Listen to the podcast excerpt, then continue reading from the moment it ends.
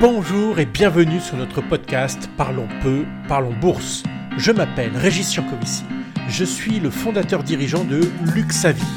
Nous sommes spécialisés dans le conseil et la gestion en E T F, ces produits indiciels qui connaissent un succès planétaire croissant depuis plus de trente ans.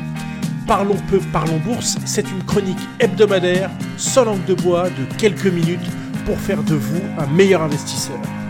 Vous êtes prêts ? Alors, allons-y pour notre nouvelle chronique. Bonjour à tous et bienvenue dans ce numéro quarante-sept de votre chronique Parlons peu, parlons bourse. Vous vous souvenez sans doute du jeu un, deux, trois, soleil. En un éclair, les personnes dans votre dos doivent se déplacer, vous vous retournez, et tout a changé. La semaine dernière en bourse, ça a été un peu la même chose. Les indices ont bougé avec une rare violence en un laps de temps très court. Mais comme c'était à la baisse, j'appellerais ça plutôt un, deux, trois, pluie. Je résume. Mercredi quatre mai, la Banque centrale américaine augmente ses taux d'intérêt de zéro virgule cinquante pour cent.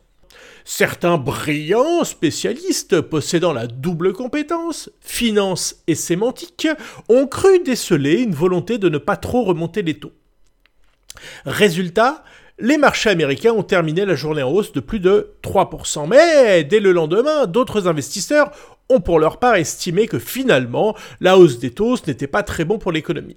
Et les marchés ont baissé de cinq pour cent. En deux jours, on a vu la bourse varier à la hausse puis à la baisse, telle qu'elle ne l'avait jamais fait depuis deux ans. Tout cela s'apparente à un bras de fer entre les vendeurs et les acheteurs, et comme les journées suivantes n'ont pas été brillantes, on peut déclarer à ce stade que les vendeurs ont gagné. Mais attention, les variations du quotidien ne doivent pas masquer l'ampleur de la baisse de ces derniers mois. Depuis les plus hauts du début d'année, c'est moins dix-neuf pour cent pour l'Eurostoxx cinquante, moins vingt-six pour cent pour le Nasdaq. Je ne sais pas si ça vous parle, mais pour le marché américain, il s'agit du pire début d'année depuis mille neuf cent trente-deux. Et je vous laisse le meilleur pour la fin. Vous vous souvenez depuis deux ans, on ne nous parle que de fonds thématiques. Ah, les fonds thématiques. Ça, pour raconter les histoires, il n'y avait pas mieux. Des fonds sur le Bitcoin ? Formidable, le Bitcoin ! Moins soixante-deux pour cent. Sur les applis web ? Extraordinaire, les applis web ! Moins soixante-sept pour cent. Des fonds sur les fintechs ? Incontournable, les fintechs, moins soixante-huit pour cent.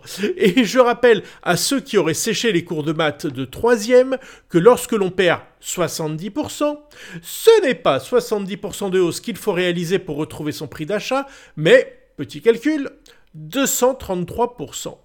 Ah, la magie des pourcentages. En tout état de cause, les technologies peuvent être nouvelles et même prometteuses. Le fonctionnement des marchés est, lui, ancestral. Il y aura toujours des gogos pour croire que les arbres montent jusqu'au ciel et des personnes mieux informées dont vous faites partie, je l'espère. Car vous, fidèles auditeurs de Parlons Peu, Parlons Bourse, n'êtes pas surpris par cette situation. Je vous avais alerté à de nombreuses reprises et vous invite à réécouter, par exemple, les chroniques du neuf février ou du seize février.